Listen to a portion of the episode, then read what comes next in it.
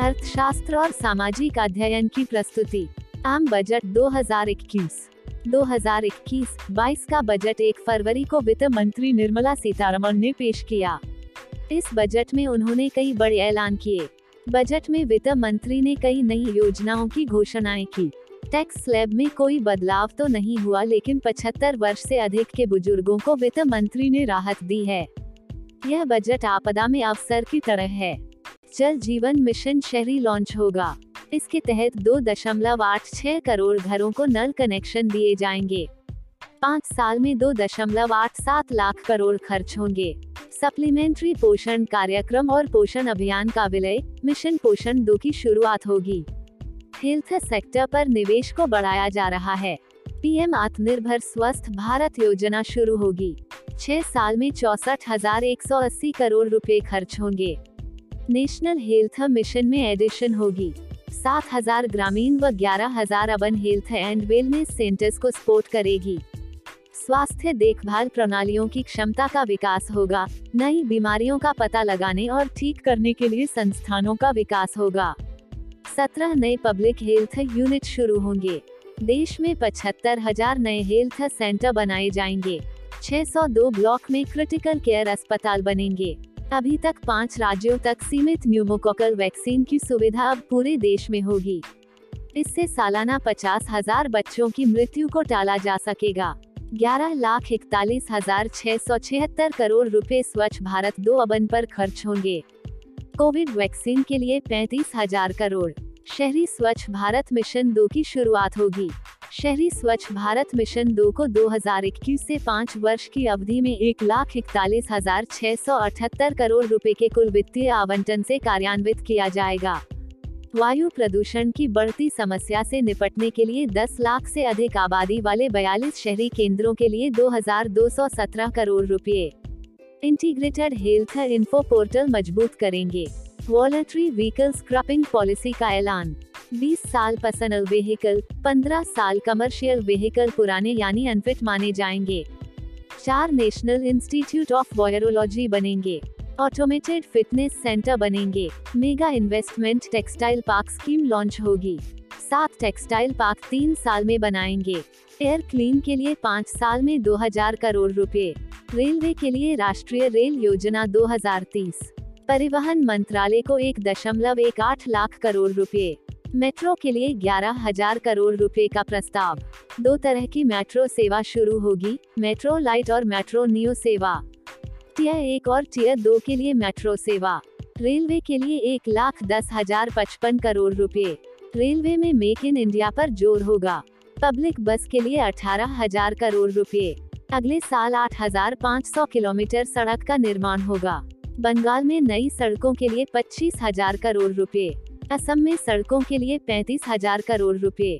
Kolkata Siliguri road का upgradation. Tamil Nadu में highway के लिए एक लाख करोड़ रुपए। कन्याकुमारी कोरिडोर के लिए पैंसठ हजार करोड़ रुपए। वित्त वर्ष दो हज़ार इक्कीस बाईस में पीपीपी मोड में प्रमुख बंदरगाहों द्वारा पेश किए जाने वाले सात करोड़ से अधिक की सात बंदरगाह परियोजनाएं। पीएम मोदी द्वारा की नवंबर दो हज़ार बीस में तीसरे रीइन्वेस्ट सम्मेलन में घोषणा के अनुसार व्यापक राष्ट्रीय हाइड्रोजन ऊर्जा मिशन शुरू किया जाएगा। इससे हरित ऊर्जा स्रोतों से हाइड्रोजन उत्पन्न करने में मदद मिलेगी। संभावित भू क्षेत्र अवसंरचना परिसंपत्तियों की एक राष्ट्रीय मुद्रीकरण पाइपलाइन शुरू की जाएगी। संपत्ति मोनेटाइजेशन डैशबोर्ड बनाया जाएगा, जो प्रगति को जाँचने और निवेशकों को सुविधा प्रदान करने संबंधी कार्य को ट्रैक करेगा। बिजली को लेकर बड़ा ऐलान। ग्राहक बिजली कंपनी खुद चुन सकेगा। कॉर्पोरेट बॉन्ड मार्केट के लिए परमानेंट इंस्टीट्यूशन फ्रेमवर्क बनेगा। गोल्ड एक्सचेंज के लिए सेबी रेगुलेटर होगा। इन्वेस्टर चार्टर का ऐलान। इंश्योरेंस एक्ट उन्नीस सौ अड़तीस में संशोधन। इंश्योरेंस कंपनियों में चौहत्तर फीसदी तक एफडीआई को अनुमति। पीएसबी का रिकैपिटलाइजेशन। बीस हजार करोड़ रुपए नए वित्त वर्ष में डाले जाएंगे। डूबे कर्जों को लेकर सरकार का बड़ा ऐलान। डूबे कर्जों पर मैनेजमेंट कंपनी बनेगी। बैंक डूबने पर अब एक लाख रुपए की बजाय पाँच लाख रुपए तक मिलेंगे। सरकारी बैंकों को बीस हजार करोड़ की मदद। उज्ज्वला स्कीम से एक करोड़ परिवार और जोड़े जाएंगे। सौ नए शहर गैस वितरण से जोड़े जाएंगे। अगले साल कई पीएसयू का विनिवेश होगा और इसकी प्रक्रिया में तेजी लाई जाएगी। बीपीसीएल का विनिवेश अगले वित्त वर्ष में होगा। बजट छह स्तंभों पर टिका है। पहला स्तंभ स्वास्थ्य और कल्याण, दूसरा भौतिक और वित्तीय पूंजी और अवसंरचना, तीसरा आकांक्षी भारत के लिए समावेशी विकास, मानव पूंजी में नवजीवन का संचार करना, पांचवा नवाचार अनुसंधान और विकास, छठा न्यूनतम सरकार और अधिकतम शासन। वित्तीय घाटे का लक्ष्य छह दशमलव नौ फीसदी से बढ़ाकर नौ दशमलव पाँच फीसदी किया गया। स्वामित्व योजना के तहत एक दशमलव आठ लाख लोगों को कार्ड मिला है। दो हज़ार इक्कीस में सभी राज्यों और केंद्र शासित प्रदेशों को इसके दायरे में लाया जाएगा। असंगठित क्षेत्र के मजदूरों के लिए एक पोर्टल बनेगा। इसके अलावा बिल्डिंग कंस्ट्रक्शन वर्कर के लिए हेल्थ, हाउसिंग और फूड स्कीम शुरू होगी। ऑपरेशन ग्रीन स्कीम में टमाटर, प्याज और आलू के अलावा बाईस पेरिशेबल क्रॉप्स को शामिल किया जाएगा। कुछ सामानों पर एग्रीकल्चर इंफ्रा सेस लगाया जाएगा। इसका लाभ किसानों को दिया जाएगा। एग्रीकल्चर इंफ्रास्ट्रक्चर फंड बनेगा। चालीस हजार करोड़ रुपए का आवंटन। एपीएमसी को एग्री फंड के दायरे में लाया जाएगा। लिए एक हजार नई मंडियां। मछली कारोबार के लिए पाँच नए बंदरगाह। इकतीस राज्यों में वन नेशन वन कार्ड लागू। इकहत्तर करोड़ लोगों तक one nation one card. Ration card portability लाया जाएगा। कृषि उत्पाद के निर्यात में बाईस और उत्पाद होंगे शामिल। एमएसएमई की मजबूती के लिए पंद्रह हजार करोड़ रुपए। माइक्रो इरीगेशन फंड के लिए पाँच हजार करोड़ रुपए। महिला हर शिफ्ट में काम कर सकेंगी। सभी मजदूरों को न्यूनतम वेतन दिया जाएगा। सौ से अधिक नए सैनिक स्कूल खोले जाएंगे। लेह में नया केंद्रीय विश्वविद्यालय खुलेगा। सात सौ पचास एकलव्य रेसिडेंशियल स्कूल आदिवासी इलाकों में बनेंगे। पंद्रह हजार से अधिक स्कूलों में गुणवत्ता में सुधार किया जाएगा। अनुसूचित जाति के लिए स्कॉलरशिप स्कीम। पैंतीस हजार दो सौ उन्नीस करोड़ का आवंटन। चार करोड़ शेड्यूल कॉस्ट स्टूडेंट्स को फायदा मिलेगा। उच्च शिक्षा के लिए कमीशन बनाया जाएगा। डिजिटल पेमेंट को प्रमोट करने के लिए इंसेंटिव स्कीम का ऐलान। पंद्रह सौ करोड़ रुपए का आवंटन। प्रवासी मजदूरों के लिए खाद्य सुरक्षा योजना। National nursing and midwifery commission बनेगा। जनसंख्या की गणना डिजिटल होगी, जो देश की पहली डिजिटल जनगणना होगी। एक हजार करोड़ रुपए वर्कर्स के लिए स्पेशल स्कीम के जरिए। इसका फायदा असम व पश्चिम बंगाल के टी वर्कर्स को मिलेगा। दो हज़ार इक्कीस बाईस वित्त वर्ष में वित्तीय घाटा जीडीपी का छह दशमलव आठ फीसदी रहने का अनुमान। मार्केट से ग्रॉस बोरोइंग बारह लाख करोड़ रुपए रहेगी। दो हज़ार बीस इक्कीस में वित्तीय घाटा नौ दशमलव पाँच फीसदी रहा। इमरजेंसी फंड तीस हजार करोड़ रुपए।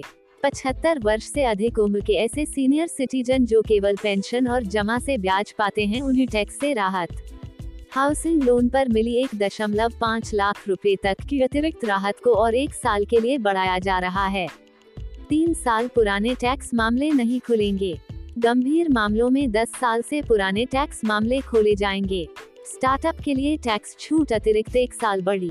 स्टार्टअप्स के लिए टैक्स हॉलिडे का दावा करने के लिए इकतीस मार्च दो हज़ार बाईस तक का वक्त रहेगा। कस्टम ड्यूटी के मामले में चार सौ पुरानी छूटों का रिव्यू किया जाएगा।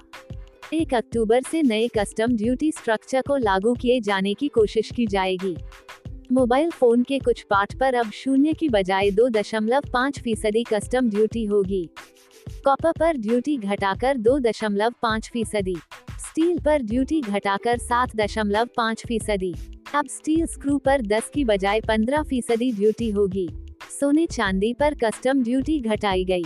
कॉटन पर कस्टम ड्यूटी बढ़ाकर दस फीसदी। चुनिंदा लेदर कस्टम ड्यूटी से बाहर। कुछ ऑटो पार्ट्स पर ड्यूटी बढ़ेगी।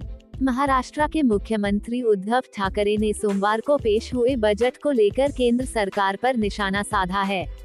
उनका कहना है कि केंद्रीय बजट पूरे देश के लिए होना चाहिए, चुनावों के लिए नहीं। सपा नेता अखिलेश यादव ने बजट पर सवाल उठाते हुए कहा कि इस बजट ने उन सभी प्रदर्शनकारी किसानों को क्या दिया। बीजेपी हमेशा कहती थी कि वो आय दोगुनी करेगी, क्या इस बजट से किसानों की आय दोगुनी हो रही? हमारे युवा जो पढ़ाई करना चाहते हैं, उनके लिए काम रोजगार के लिए इस बजट में क्या व्यवस्था की गई है? क्या इनको रोजगार मिलेगा? वहीं तेजस्वी यादव ने कहा कि यह बजट देश निर्माण के लिए नहीं था बल्कि देश बेचने के लिए था। आप जानते हैं कि कई संस्थानों की संपत्तियों को बेचा गया। जितनी संपत्तियां बची है उसे निजी क्षेत्र को देने की तैयारियां चल रही है। आम नागरिकों की कमर तोड़ दी गई। चंद लोगों का ख्याल इस बजट में रखा गया है। शिवपाल ने कहा कि इस बजट से देश में महंगाई व देश के ऊपर कर्ज बढ़ेगा। उन्होंने कहा कि यह बजट सैद्धांतिक व व्यावहारिक दृष्टि से असफल है। बसपा प्रमुख ने कहा कि आयकर में रिटर्न दाखिल करने में वरिष्ठ नागरिकों को मिले छूट की सीमा को पचहत्तर से घटाकर पैंसठ वर्ष तक किया जाना चाहिए। शिवपाल यादव ने कहा कि इस बजट में रोजगार बढ़ाने वाली नीतियों का अभाव है। साथ ही उन्होंने कहा कि आज जब देश की सीमाओं पर हालात तनावपूर्ण हैं और देश को चीन व पाकिस्तान दोनों मोर्चों पर एक साथ मुकाबला करना पड़ रहा है तो ऐसे में देश के रक्षा बजट में हुई वृद्धि नाकाफी है। तृणमूल कांग्रेस के राज्यसभा सदस्य डेरेक ओब्रायन ने कहा, भारत का पहला कागज रहित बजट शत प्रतिशत दूरदर्शिता रहित बजट भी है। इस फर्जी बजट की थीम भारत को बेचना है। उन्होंने कहा, रेलवे बिक गया, हवाई अड्डे बिक गए, बंदरगाह बिक गए, बीमा कंपनियां बिक गई, पीएसयू बिक गए। किसान नेता डॉक्टर संकेत ठाकुर ने कहा कि केंद्र सरकार ने फिर से एक बार झूठ बोला है कि देश में लागत से डेढ़ गुना दाम पर खरीदी की जा रही है, जबकि गेहूं और धान भी पूरे देश में समर्थन मूल्य पर नहीं खरीदा जा रहा है। तेईस फसलों की समर्थन मूल्य पर खरीदी की बात बहुत दूर है। सरकार ने आत्महत्या पीड़ित किसान परिवारों के लिए और ऐसे क्षेत्रों के लिए जहां सबसे ज्यादा किसान आत्महत्या करते हैं, उन किसानों के लिए भी कोई विशेष प्रावधान नहीं किया है। इसी तरह सरकार ने खेतिहर मजदूर को रोजगार गारंटी देने के लिए मनरेगा में कृषि क्षेत्र के बजट में कोई प्रावधान नहीं किया है। किसान पारसनाथ साहू ने कहा कि सरकार ने किसानों को पेंशन देने और आठ करोड़ प्रवासी श्रमिकों को लॉकडाउन के दौरान हुए नुकसान की भरपाई के लिए एक साल के लिए दस हजार रूपए प्रति माह सहायता राशि देने के लिए भी कोई प्रावधान नहीं किया है।